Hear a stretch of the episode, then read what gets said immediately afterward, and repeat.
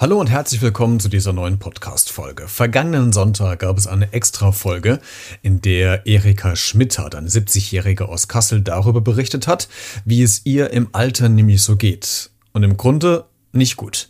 Altersarmut war am Sonntag das Thema und ich habe äh, dich bei Instagram parallel dazu gefragt, ob du vielleicht auch Angst davor hast, im Alter, wenn es in Richtung Rente geht, vielleicht nicht mehr so viel Geld zur Verfügung zu haben, dass du damit über die Runden kommst. 62 Prozent von euch haben gesagt, ja, sie haben da Angst vor. 38 Prozent haben gesagt, nein, äh, haben momentan keine Angst vor oder vielleicht ist es für sie aktuell kein Thema. Aber es gab noch ein paar Hörerreaktionen und die wollen wir uns heute anhören. Jetzt. Hierbei Beredet. Der Talk mit Christian Becker. Im Alter kein Geld zu haben, das ist viele für uns vielleicht äh, momentan noch kein Thema, weil wir gerade Mitte 30, Anfang 30, Mitte 20 sind, die Rentenzeit vielleicht noch ein bisschen in der Zukunft liegt und ähm, aber man sollte sich Gedanken machen, wie man sich quasi im Alter absichert, weil man vielleicht nicht mehr ganz so sicher darauf bauen kann, dass man vom Staat genug Geld in der Rente bekommt. Also private Altersvorsorge ist da vielleicht ein Thema. Manche können das jetzt schon, manche können das nicht, die steigen erst später ein.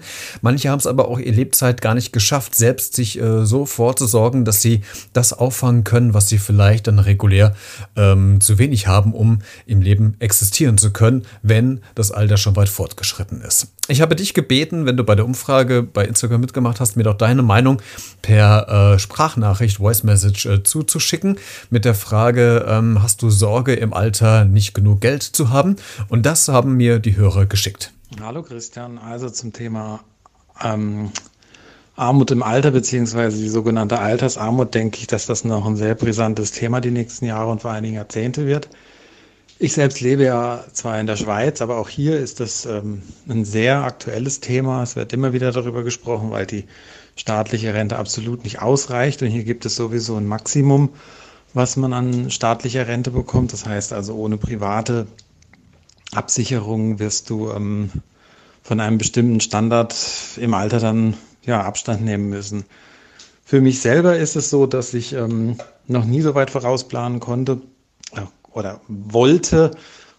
Einfach, äh, ja, weil das alles immer so weite Schritte voraus sind, sodass ähm, ich zum einen auf das, ähm, ja, schauen werde, was der Staat mir dann im Alter zugestehen wird.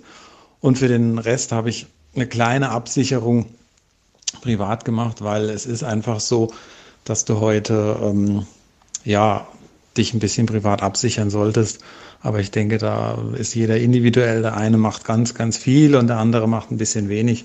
Ich habe so ein kleines Mittelding für mich gefunden. Ich denke aber, was dazu kommt, ähm, ist ein Unterschied in unserem Leben die letzten 60, 70, 80 Jahre, sage ich mal, nach dem Zweiten Weltkrieg. Und zwar die Generation, die als junge Erwachsene den, den Zweiten Weltkrieg erlebt hat, die danach Deutschland aufgebaut haben, so wie meine Großeltern, die haben ja eher einen Aufschwung erlebt und konnten dann im Alter mehr oder weniger eigentlich gut von dem leben, was sie sich die Jahre davor erarbeitet haben. Also in der heutigen Zeit ist es so, dass wir eigentlich gerade die junge Generation jetzt oder so die Generation ab so, ja, auch so ein bisschen schon in meinem Alter jetzt so ähm, dass wir doch einen gewissen Wohlstand eben schon in ganz jungen Jahren jetzt haben und den einfach mit den staatlichen Leistungen im Alter nicht mehr halten können. Das heißt, ohne eine private Absicherung werden wir einfach unseren Wohlstand nicht halten können. Und nun sind wir ja leider aber so geworden, dass wir,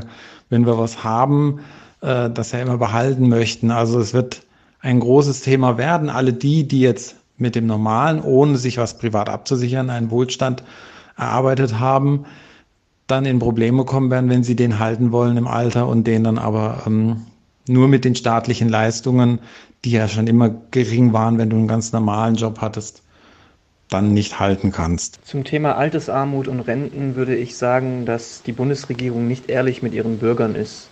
Das Bruttoinlandsprodukt hat sich seit 1985 vervierfacht, also die Produktivität ist um das Vierfache gestiegen.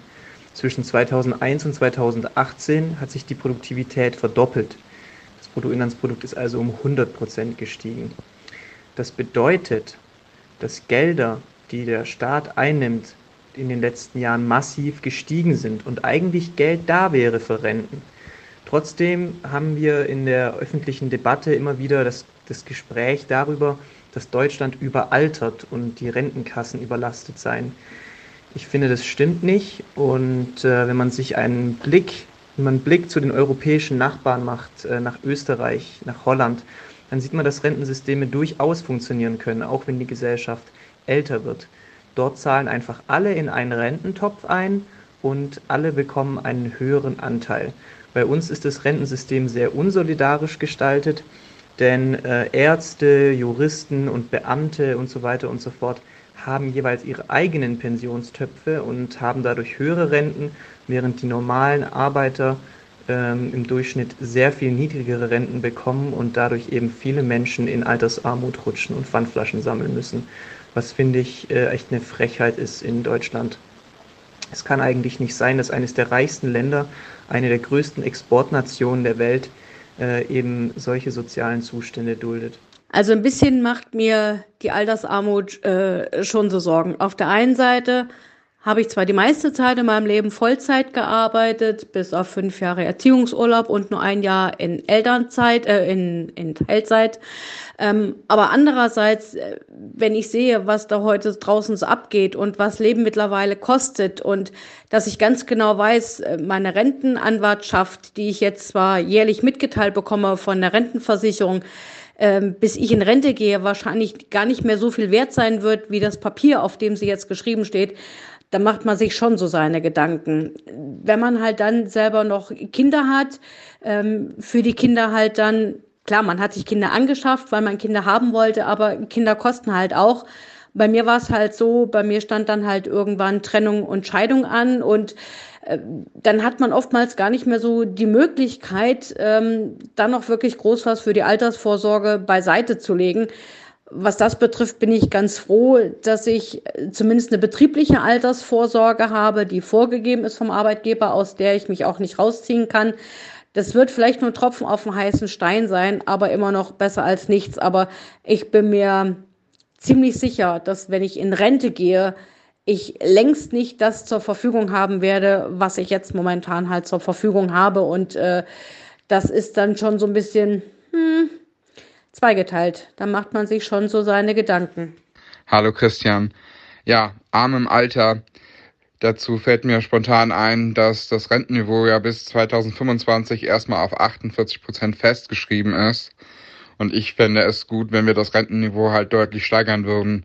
2019 zum Beispiel lagen wir mit 56,1 Prozent unter dem OECD-Durchschnitt, der ähm, letztes Jahr bei 68,3 Prozent lag.